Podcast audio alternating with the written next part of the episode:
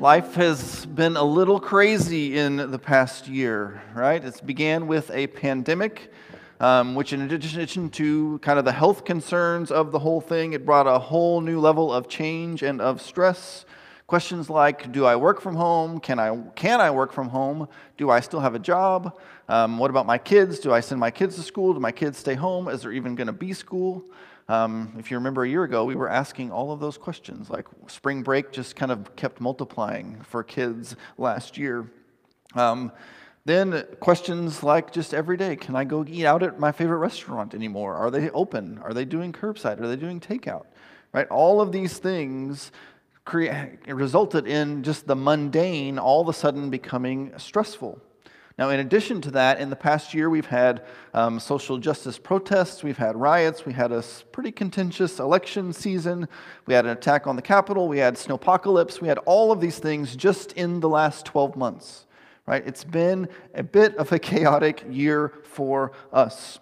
And many of us are hurting, we're depressed, we're lonely, we're out of work, or we're not sure what the next steps may be. Um, some of us may be doing better, but I think we're all longing just to be back to normal, right? We just want things to go back to the way that they were. And I think that's actually the perfect place to enter the Easter season, uh, these two weeks that we're looking at it. Um, we're looking at Easter and we're calling it Life in the Chaos. Um, and that's the kind of our theme for the next two weeks. And we're going to see this week how the events leading up to Jesus being crucified, it was just chaos. It was chaotic. It didn't go the way they expected. Um, the disciples kind of left Jesus hanging. Um, Jesus ended up dying, which I think made them rethink hey, this thing that we've been doing, this guy that we've been following for three years, it's all just over, right? We thought it meant something, but it doesn't. And I'm just, I'm, I'm going to warn you up front um, that today is going to feel a little dark. Um, and that's a little bit intentional because in the scheme of things, this week was a dark week in the ministry of Jesus and in the ministry of the disciples.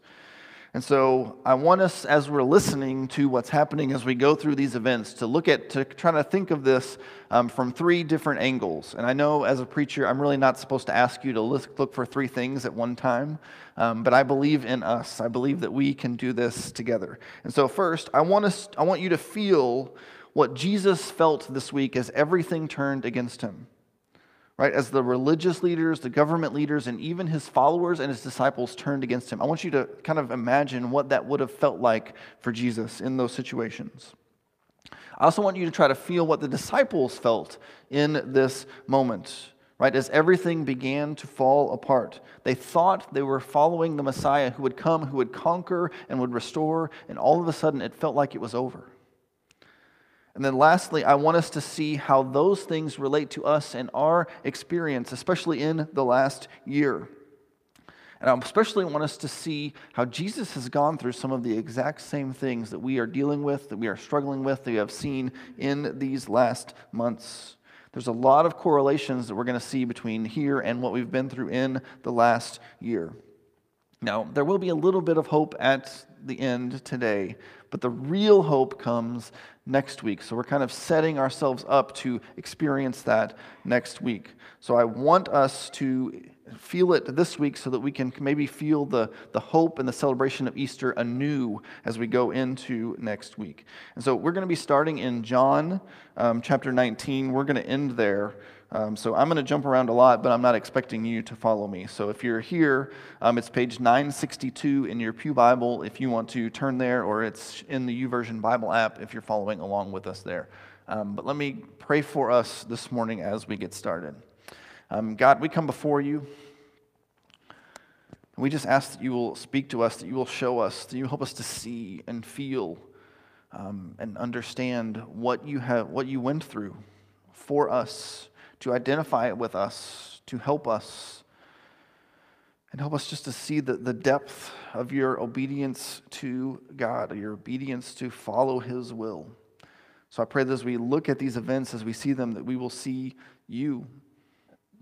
We will see your love for us, your compassion for us, your mercy, and just all that you endured for our good. So help us to hear that. Help me to um, explain that clearly or to help people see. And if, if it's just help the Spirit to guide me uh, in speaking and ears who are hearing that if anything is, is off, if anything is not true, that it would just fall to the wayside and nobody would remember it.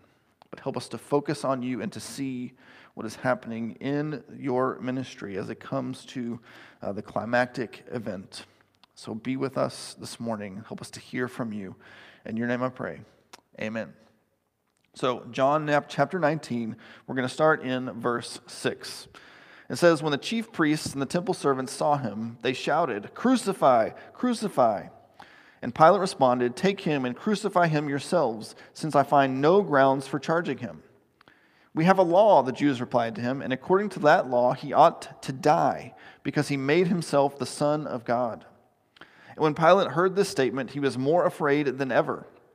He went back into the headquarters and asked Jesus, Where are you from?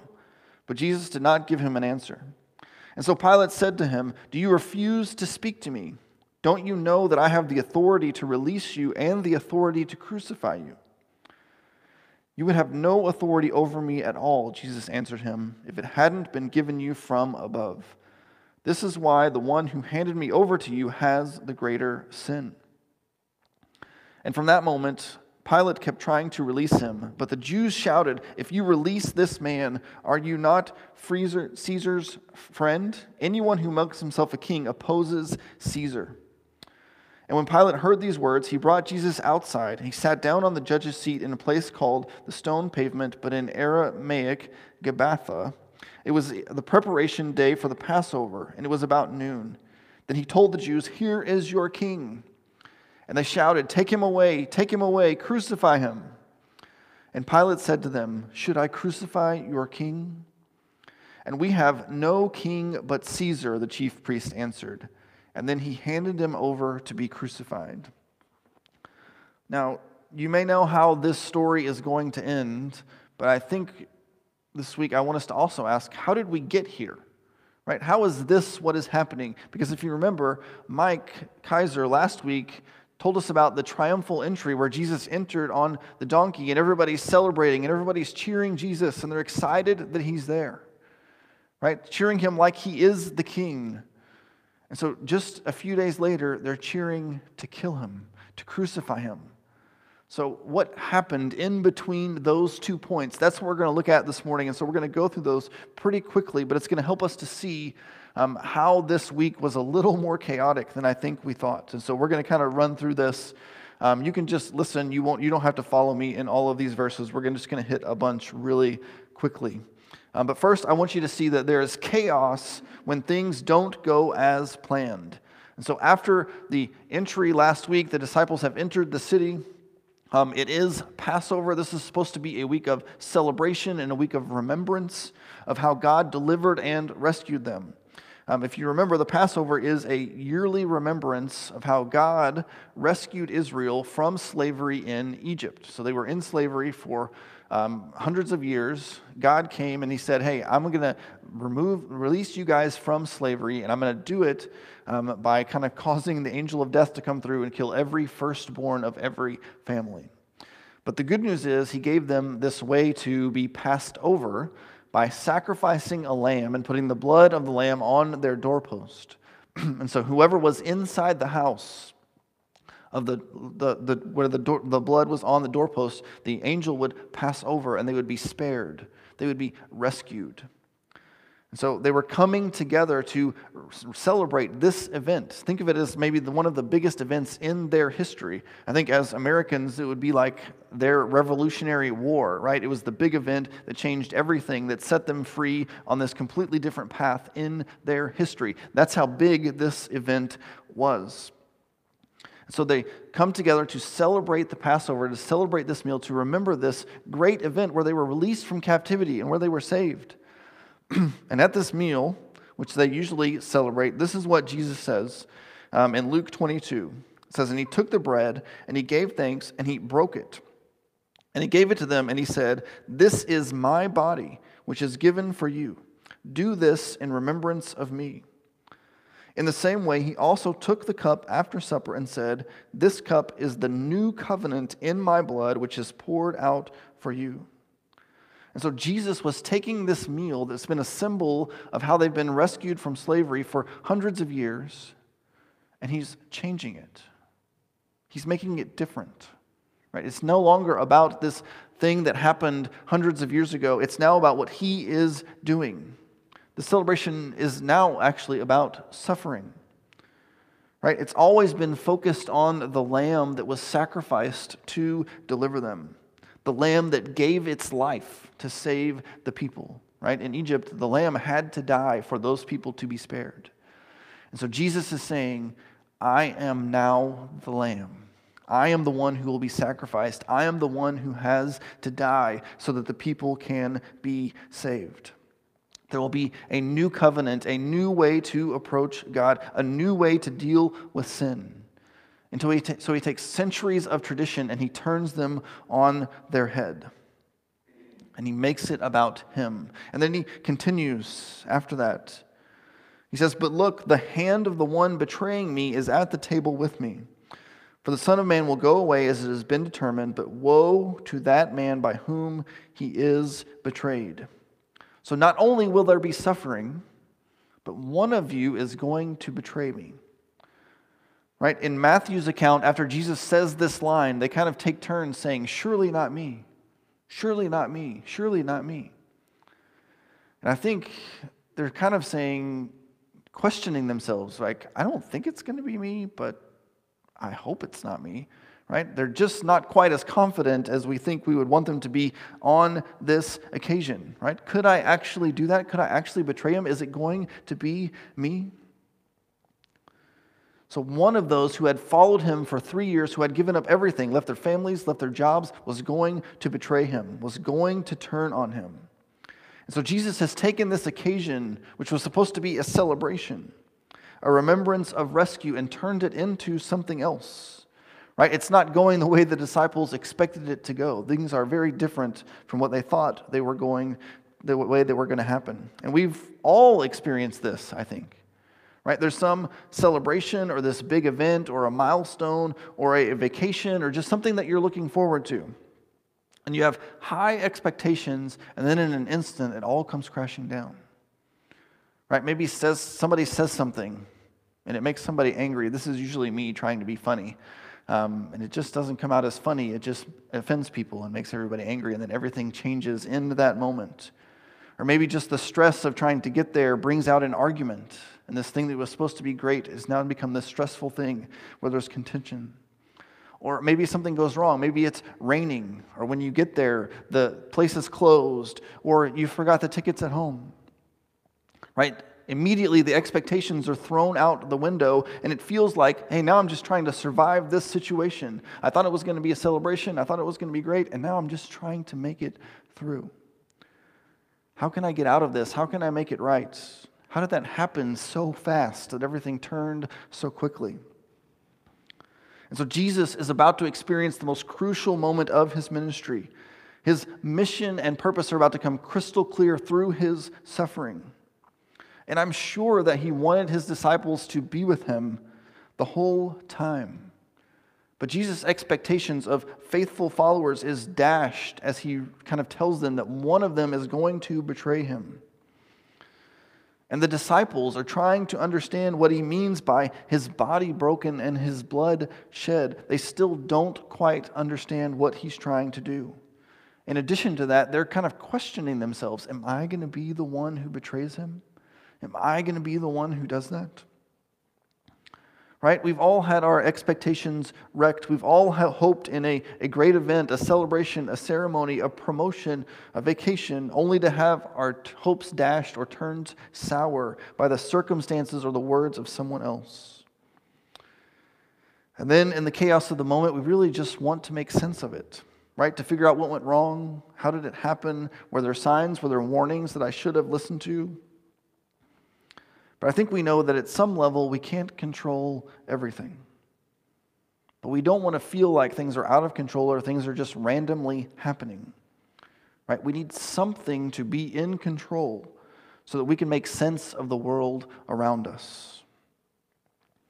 So, next, we're going to see that there is chaos when people disappear when we need them most.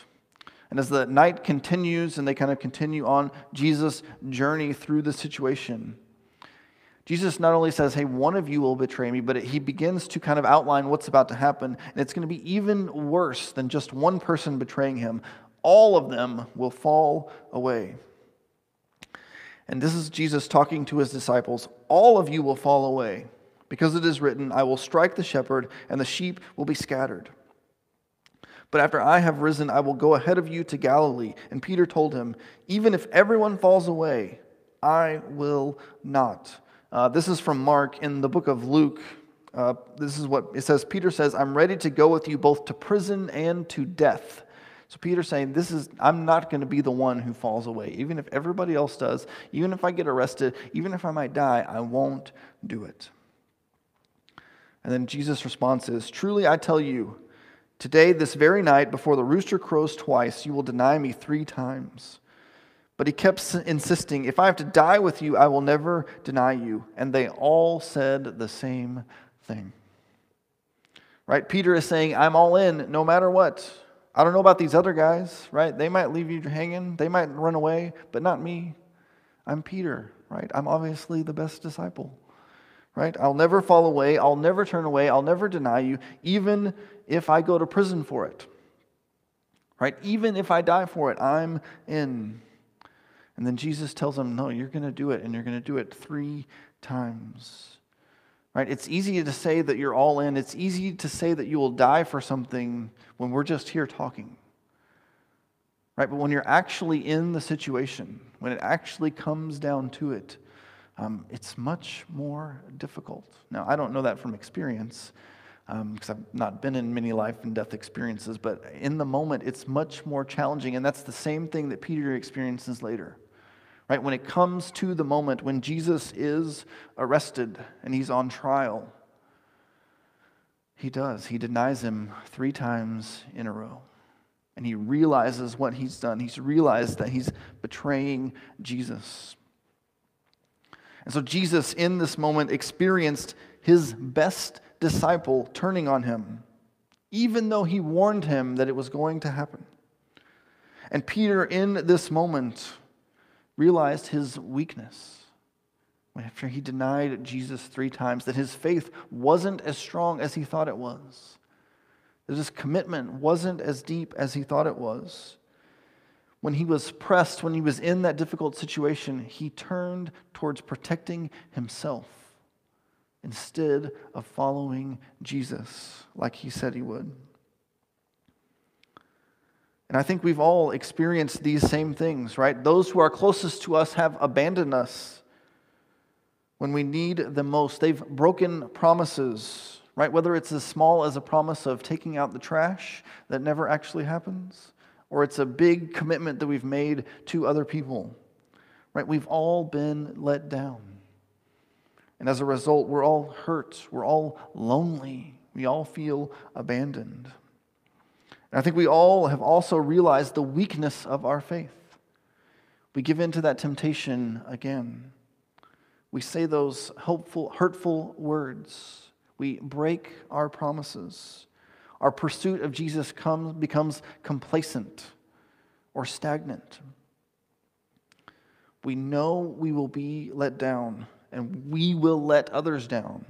We need something better, something greater to help us make it through.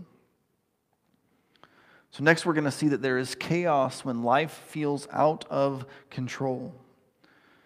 And this one, as I read it, just seemed to scream unfair trials and injustice. And there's a lot of things that we could identify with that over the past year in lots of different areas. But when I read this again, yesterday as I was going through it. I think we're all going to identify with this. Um, but I felt like kids would especially identify with this one. So, kids, if you're listening, this one's going to make a lot of sense to you, I think. So, this is for you. So, Jesus, on the next step in his journey, is to go on trial before the religious leaders. And this is what happened. It says the chief priests and the whole Sanhedrin were looking for testimony against Jesus to put him to death, but they couldn't find any for many were giving false testimony against him. And the testimonies did not agree. And some stood up and gave false testimony against him, stating, We heard him say, I will destroy this temple made with human hands, and in three days I will build another not made by hands. Yet their testimony did not agree even on this. Then the high priest stood up before them all and questioned Jesus. Don't you have an answer to what these men are testifying against you? But he kept silent and did not answer. And again, the high priest questioned him Are you the Messiah, the Son of the Blessed One? I am, said Jesus, and you will see the Son of Man seated at the right hand of power and coming with the clouds of heaven. And then the high priest tore his robes and said, Why do we still need witnesses? You have heard the blasphemy. What is your decision? And they all condemned him as deserving death. Now, Jesus here is on trial, right? He's being asked questions to see if he's done something, if he's broken the law. Now, keep in mind, he hasn't done anything wrong, right? He hasn't really done any of this, but they're trying to get people to testify against him, but they can't find enough people that agree on what he actually said and what he was going to do. So he's been falsely accused, and they're trying to make up something to get him into trouble. And then he answers one question honestly, and they kind of jump off the deep end and immediately say he's being sent to death for what he's done. So, kids or adults, ever been accused of something that you didn't do? Ever had your parents did, think you did something wrong when it wasn't you who actually did it? Ever feel like it doesn't matter what you tell your parents and that you're still going to get in trouble no matter what you tell them? Or are you telling the truth and no one believes you? Right? This is the same thing that's happening to Jesus. He's trying to be honest. He's trying not to cause trouble. But they don't really want to listen to him. They just want to trap him and get him in trouble. Now, I'm not saying that your parents are trying to trap you and get you into trouble. That's where this kind of falls apart a little bit. Um, but what I am saying is, when you're in those situations, that Jesus understands what you're going through. He understands that you're just trying to do your best, that you've been falsely accused or accused of something you didn't do, whether it's by your parents or your brother or sister or whoever it is, and nobody is listening to you, even though you're trying to do what's right. Jesus understands, He's been there. He can help you be honest. He can help you keep calm. He can help you make it through that situation. So we trust in him. And then Jesus then goes to another trial before Pilate. You can think of Pilate like the governor. And so Pilate questions Jesus and he says, You brought Jesus to me and you claim he's misleading people and causing trouble, but I can't find anything to accuse him of. I especially didn't find anything that's worthy of death. I'll just punish him a little bit and then we'll let him go. But the crowd isn't having it. They would rather have Pilate release a known criminal than to release Jesus. They keep shouting to kill him, to crucify him. And Pilate keeps trying to say that he hasn't found anything Jesus has done wrong, and he wants to release him. But the crowd is too much, and he gives in. He hands Jesus over to them to be killed. And so Jesus, in this moment, has experienced basically a broken system, right? It doesn't matter what he does, it doesn't matter what he says. It doesn't even seem to matter that the governor thinks he is innocent. He's going to be condemned. There's no right answer, there's no way out. And not only that, the majority of the people in the crowd are against him. Right? The same ones who were cheering him about a week ago are now yelling for him to be killed. And he hasn't really done anything wrong. The biggest thing he's done is he's just challenging things that they've believed for a long time. He's trying to get them to think differently, and they turn on him. Right? And I think sometimes we probably feel the same way. Right? It doesn't matter what we do, the system seems to be stacked against us. We're trying to do the right thing, but we can't make any progress. We just feel trapped. Or we feel like the majority of people are against us or at least disagree with us. Right? And trying to get people to think about think through something or to think of something different than what they already believe or to have a conversation about an issue. In these days, it doesn't usually go very well, right? We're all outraged about something someone who disagrees with us. It seems impossible for us to make it through. The world seems out of control. Our lives seem out of control. Like we're just being carried along from one thing to another, right? It's this thing, and it's the next crisis, and the next one, and the next one, and the next one. We know we need something more. Something to change the system, something to make things right, to make things the way they should be. And here's the little hope this week the chaos of life is not outside God's authority. We read a couple of verses in the middle of John chapter 19. And this is what they say. And so Pilate said to him, Do you refuse to speak to me? Don't you know that I have the authority to release you and the authority to crucify you? And Jesus responds, You would have no authority over me at all if it hadn't been given you from above. This is why the one who handed me over to you has the greater sin. The religious leaders thought Pilate was in control. That's why they handed Jesus over to him, because their laws didn't actually permit them to kill him. So they needed somebody else to do it for them. And so they handed him over to Pilate. Pilate thought he was in control right? By his words, right? I have the authority to save your life or to kill you. You should answer me because I have the authority to do that. I have the authority over you. I am in control of this situation. Pilate thought it was his call to decide what to do with Jesus. But Jesus sets the record straight. You don't really have any authority. The authority you have has been given to you. It's only yours because God has placed you here and He has given you that authority. Even though you think you're in charge, that you think you have authority, you really don't. All of this is happening according to God's will. And that was true all the way through Jesus' life and ministry. It was all happening according to God's will.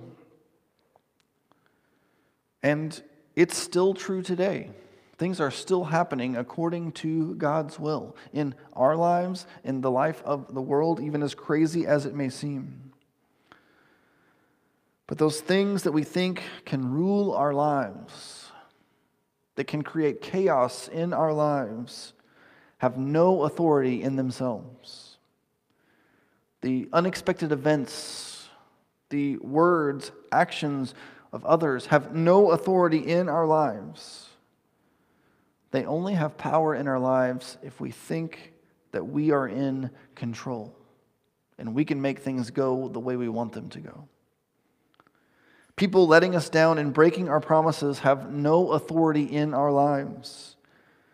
They only have authority and power in our lives if our hope and trust is placed in other people. The government, the systems of the world, the things around us have no authority over our lives. They only have power if we think that life is going to be fair. Right? These things that usually lead to stress and anxiety and anger actually have no authority over us. They cannot rule our lives. And that's why Jesus came. That's why he endured what he did. That's why he stepped into the chaos. He embraced the chaos of this week, of this situation for us to show that He has power over all of those things. That as we trust in Him, we are freed, we are safe. We don't need to be in control. We don't need to find our hope in other people. We can endure the unfairness of life. We can overcome them as we trust in the one who has overcome them for us. And as we trust in Jesus and realize He is our only hope with dealing with sin, with being rescued, in having eternal life. And as we trust in the one who overcame the chaos, we can be at peace. We can endure. We can move forward. Will you guys pray with me this morning? God, we come before you. And we thank you for who you are. We thank you for the sacrifice of your son, of sending him, of just enduring the chaos of the week of, of his followers leaving him behind. We didn't even show, talk about this morning of when he was arrested, that everybody scattered. Everybody just took off running and left him there to be arrested and taken to trial. They all fell away. So, God, this, this week, as I, as I just read through this, it made me feel like uh, a little bit like the disciples, right? That I think my faith is strong. I think I'm committed to following Christ. But if it becomes difficult, if it becomes challenging, will, will I be the one who just runs away, who just denies Him? And it's easy for us to say no in this moment right now when it's easy and it's comfortable and there's no threats. But God, I pray that you would strengthen our faith in a way that no matter the circumstance, no matter what's going on, that we would trust in you, we would follow you, and that we could truly say the same thing that Peter said even if it brings me to be arrested, even if it brings my death, I will follow you, I will trust in you. So, God, as we reflect this week on just the week of you going to the cross, that we may just feel it a little more than we normally would or, or understand it a little more deeply. That you endured the chaos so that you could show that you are more powerful than that, that you have overcome it. So as we trust in you over our own control, over our own plans, over our own um, friends and family and people that we put sometimes put our hope and trust in, that we we can endure through you. That even when everything else falls away, when everything lets us down, you are there. You are with us. You will protect us. You will guide us. You will lead us. You will give us peace. So, God, help us to remember that and to reflect on that this week. In your name I pray. Amen.